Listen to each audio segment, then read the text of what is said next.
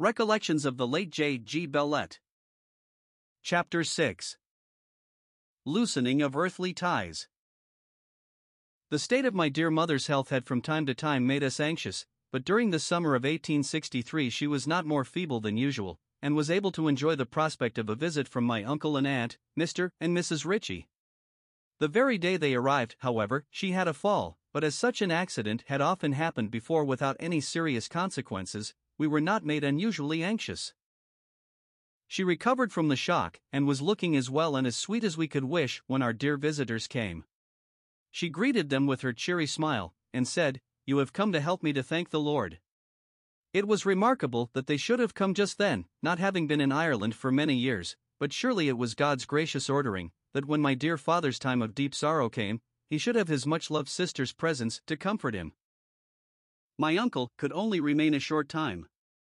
I remember how he was struck by the picture made by my mother and Aunt Alice, then 93, sitting together, my mother reading aloud with some difficulty from the large Bible that was between them, and Aunt Alice listening with deep attention.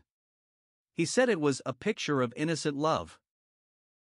My mother continued in her usual state of health for a few weeks, then one of the sharp attacks to which she had been subject for years came, as they always did, suddenly. We did not at first apprehend danger, though there was always a certain amount at such times, but as the hours wore on, the illness became more serious. The doctor could do nothing, and instead of recovering, as usual, she remained unconscious for 48 hours, and then, apparently without suffering, passed gently away from us on September 23, 1868. What this was to my dear father, only those who knew the devotion of his heart to her could understand. It was now that the presence of my aunt was such an unspeakable solace to him, and to us all. Her tenderness, her wisdom, knowing when to speak and when to give silent sympathy, her own love for my mother, her readiness to follow my father's thoughts wherever they might lead at any moment, the comfort and help she was to all in the house, made her, indeed, the ministering angel he so sorely needed. It was a sweet relief to him to talk to her of past years, of early days, of my mother when they first knew her. None could have entered so fully into it all, and she was the one sent to him for those days of deepest sorrow. Dr. Cronin, my mother's cousin, and Dr. Drury, her nephew, came from London to be with us at the funeral, and we felt the comfort of their presence. I cannot recall much about the weeks that followed, but it was a sad day when we took leave of my dear aunt. We little thought that the brother and sister were never again to meet in this world, or that before a year had passed, my dear father would be ministered to with all her love and tenderness, not, indeed, in the time of sorrow, but in that of daily increasing weakness, by the other brother, so loved by them both. By degrees, my father resumed his daily visiting and usual ministry, and after a time, I think he was able to enjoy his work with a measure of his former interest, but the brightness was gone from his life. I have one or two letters from him, written about this time, to my uncle and aunt in Devonshire. My dearest James, our days pass on pretty equably. Each day of the week has some appropriate service for me, except Wednesday. We are all conscious of a void, and my heart carries the sense of it very deeply. How sweet it was that we had dearest Bessie with us, and it was strange, too, after an interval of so many years, just to return to us at such a time. But the hand of him who sits in the sovereign disposal of all things, orders such things at times, though they may be small in themselves. The recovery of an axe's head from the water was as worthy of his hand as the smiting of a hostile army with blindness. How truly, I hope you may have dear James with you ere the spring closes. It will, indeed, be a great treat to you all. I hope, too, that you may see your dear Robert and Maud at this time. Love to dear Annie. If she have again any stray sheep from Locksberry or Studley, in barracks or hospitals here, tell her to employ Uncle John to look after them for her. The Lord bless you, and keep us both on the edge and the surface. Where else should we be? And yet, the foot betrays its feebleness on such ground. May the good hand of the Lord be over the rest of the journey, and the prospect of his presence be still brighter and clearer. Our city and its Protestant poor have suffered an immense loss in dear Surgeon Smyly. No one life, I believe, was so important to them. But he was safe under the shelter of the blood sprinkled lintel soon following one of his precious patients. 25. My dearest sister, dear aunt continues in that critical state that I judge neither dear L or I can be in London next week. She is in a peculiar condition, today bright, tomorrow weak and panting. Two months have now passed since she took to her bed in bronchitis. I am now hoping that your dear Jemmy may soon appear in the midst of you. The Lord grant you, dearest sister, a happy meeting and a happy sojourn together. Just six months since my tabernacle was so spoiled, and yet I am going on without her. But the recollection of her is sweet, beyond what I can say. In the spring of 1864, my father twice went to visit some of the brethren in the country parts of Ireland, though he had been suffering from a slight attack on his chest.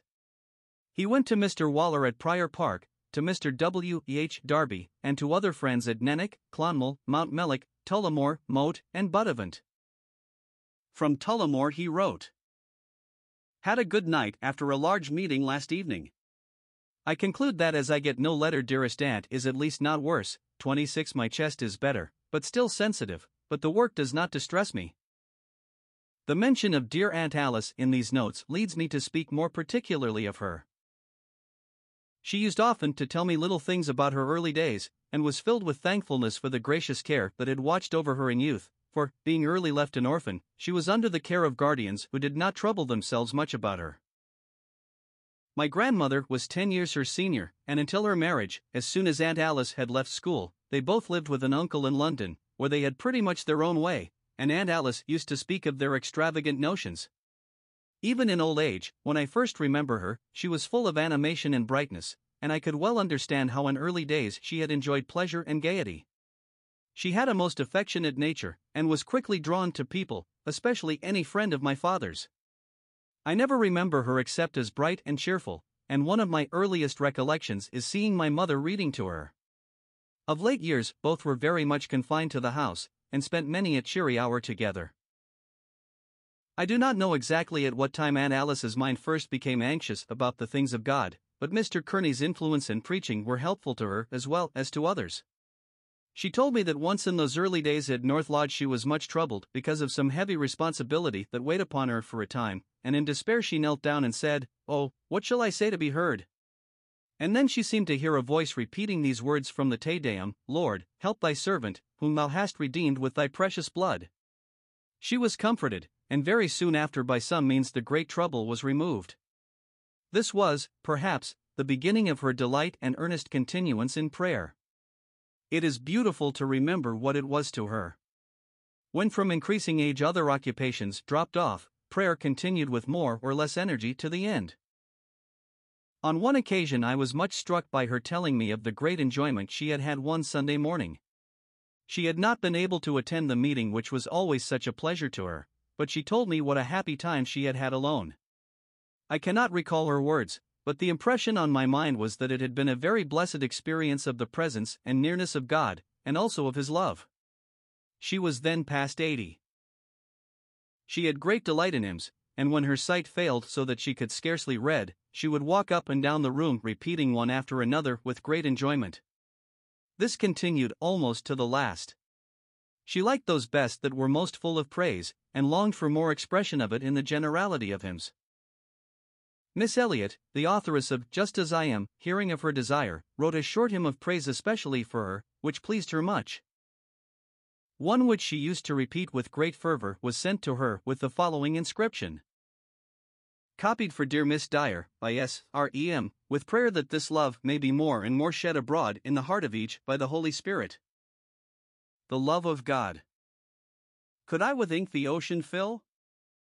Were the wide world a parchment made? Were every stick on earth a quill? And every man a scribe by trade?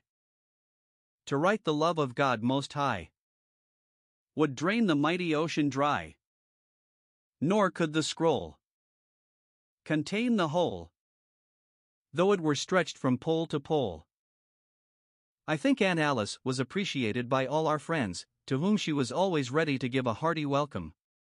Her quaint little figure, in old fashioned dress, may still be remembered by some. Her bright, courteous manner, the ease with which she would converse, even at her advanced age, her dark eyes, full of expression, which would light up with merriment at any little passing pleasantry, or shew tender sympathy for any tale of sorrow, all made her a delightful companion. She greatly enjoyed being read to, and was a most appreciative listener. Two or three years before her death, she had a sharp attack of illness, from which we did not think she could recover.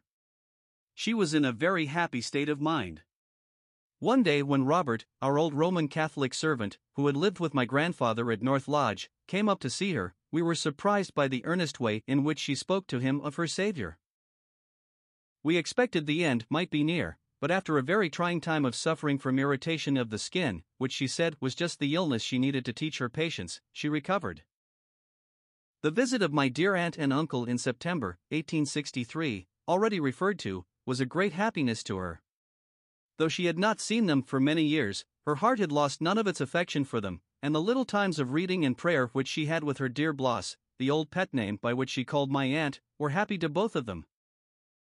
Aunt Alice had for years been free from any great sorrow until my dear mother was taken from us, and, truly as she felt this, I think her great age, perhaps, made the grief less acute. During the months that followed, we noticed little symptoms of general decline. Though she had in a measure recovered from the illness mentioned in my father's letter, she had not her usual vigor of mind or body. She used still to walk up and down the room repeating her hymns, and also liked being read to, but she could not learn anything new. The last verse she tried to learn was 1 Peter 5 verse 10, but though it was read to her over and over again, her power of retaining words in her memory, which had been remarkable, seemed to be gone. She lingered with us till May 19, 1864, but we felt for some time that she was gradually failing. One day, when he thought her very ill, my father took her hand and said, We are all with you, dear aunt. She opened her eyes and replied, And he is with us all. He said again, He is very near to you. Very dear to me, she replied. Once she spoke of her father with tears, her remembrance of more than 80 years was so vivid, he died when she was about 10 years old. The end came sooner than we expected.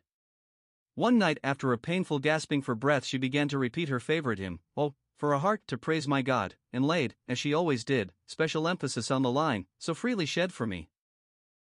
The following morning she seemed much relieved, was taken out of bed for a short time, and placed in a chair by the open window.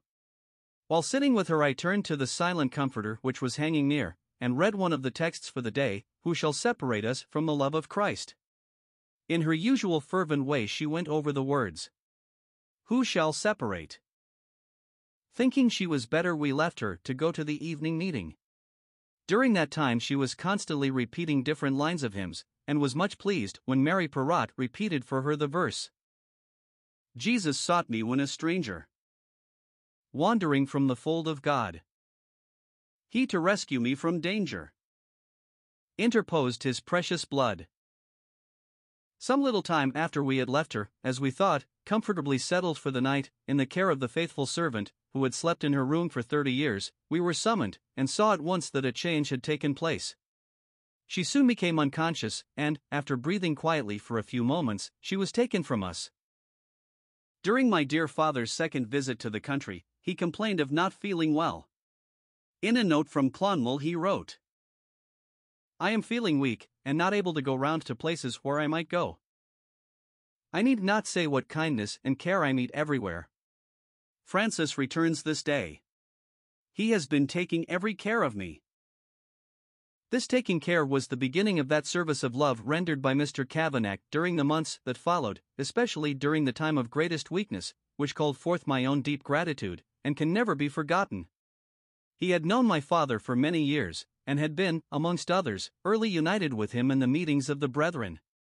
Through all the questions and discussions at the time of the division, and afterwards, he and my father were almost entirely of one mind, and this friendship remained unbroken. My father did not leave home again, except when we went together to stay for a short time with our kind friends in the county of Wicklow. Nothing could exceed the thoughtful care and love shown him by Mr. and Mrs. Truell at Clonmannon, and by Mr. and Mrs. Synge at Glanmore. He sweetly appreciated it all, but his strength was gradually failing. Another visitor came to Glanmore during our stay there, about whom my father was much interested, having been told by Mr. Synge that this young girl seemed to be truly wishing to live as a servant of the Lord, though her surroundings were worldly. She was only there for a few days, and just before she left, he put into her hand the following letter, a copy of which I had taken without telling him. The Lord bless you, dear miss. If you confess Christ, you must let the world know that, while you own your relationships in it, and the duties which attach to them, in its course, in spirit, and vanities, you and it have parted company. Seek a sense of the presence of Christ, and indulge thoughts of Him, and cultivate affections towards Him. You are young, and many fascinations are before you, but the presence of Christ is worth a world of pleasures. Meditate on His Word, and as far as you can, make those who know Him your companions. I write unfeignedly commending you to His blessing. Yours very sincerely. J. E. G. Bellett. Glanmore, July, 1864. I cannot tell exactly when it was that our kind friend, Dr. Walter, began to feel my dear father's illness was becoming serious. In its early stages, it took the form of pneumonia, and he was never quite free from cough, but there was more general weakness than any distinct disease. From the beginning of the summer, Drive W was in constant attendance, and full of the kindest consideration. Dr. Law also showed much kindness in his occasional visits. The weakness at last became too great to allow of his attending the Sunday morning meetings. This was a trial to him, and I remember his once saying that he almost thought he should get some of the young men to carry him, that he might again partake of the supper of the Lord with his brethren. This, however, was never done. 27. The last passage on which he gave a short lecture was 2 Corinthians 12. Before writing some details of the weeks that followed, I wish to give some remembered words of my dear father's, uttered from day to day, the last few weeks of his life. Most of the following sentences, which were put down at the time, were spoken as if he were thinking aloud, or were utterances of prayer and praise, as though none were present but his Lord. Lord, how perfect are all thy ways! How delightful it is to look at thee! So unlike any other object. When I think of his mercies, I'm hurried away to himself. If I had not his cross for my sins and his person for my portion. Lord, I have spoken of thee to others, I have loved thee, I desire to be with thee, but I can't say I'm ready to suffer for thee. Patience is God's hero. Speaking at one time of how indefinitely we speak of that which lies beyond death, and saying that Scripture had not been so indefinite, he added. It has defined it simply, accurately, and in holy detail. It first informs us that the moment death has done its business with the old creation, body, the Lord receives the new creation, spirit, and the simple commentary it passes upon that is, tis far better. Is that indefinite?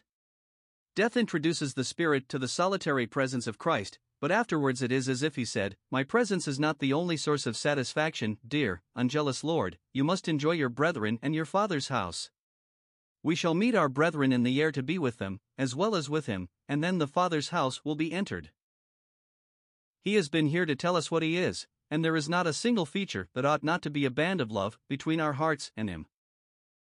Accustom your mind to think of the Jesus of Nazareth who walked through the cities and villages of the land, as the one who is to receive you to his glory.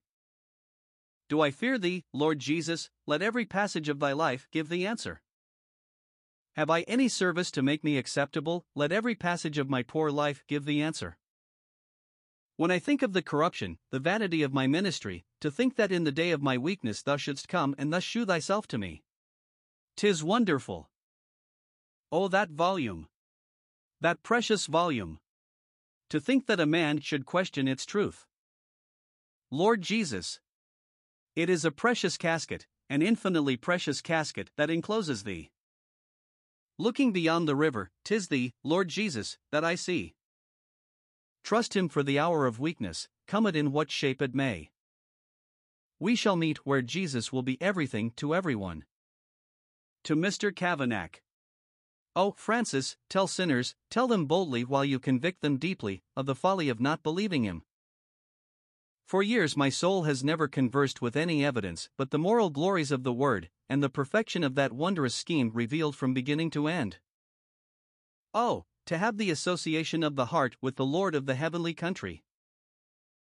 One time he spoke of the gentle way in which he was dealt with. He had often wished, and, he supposed, prayed for it, but added, It is not his providence that binds us to the Lord, but his moral perfections. And then he spoke of the precious blood as the one alone title, while the Holy Ghost had given him on the ground of that title to apprehend the glories of his Lord.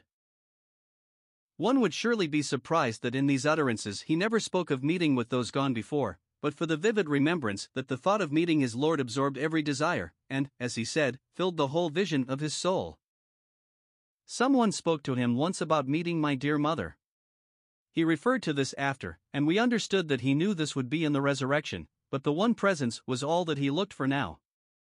If we had not seen and felt the power of this hope filling his heart, a well of water indeed springing up continually, so that it seemed the only natural condition for him, we should have wondered, and more especially because of the deep affection of his nature. His heart has spoken for itself in the letters written during my brother's illness, and his devoted love for my mother had shown itself every moment in the life of every day, yet neither of these gone before seemed to mingle with his heavenly longings. During all those weeks, I was continually reminded of the reaping that follows the spiritual sowing, for if there were one thing more than another that he seemed ever to desire, or that his ministry sought to lead others to enjoy, or that his prayers longed after, it was this personal, intimate knowledge and love of the Lord Jesus, and the satisfaction that must spring from it, and most surely this blessed experience was given to him. 25. He had attended my mother. 26. Aunt Alice had been ill. 27. I have not before spoken of my father's feelings on this subject. It was to him a feast of joyful thanksgiving each returning Sunday, of looking back to the cross and onward to the glory. But he felt very strongly that it was not for the sick chamber, but for the congregation on the first day of the week.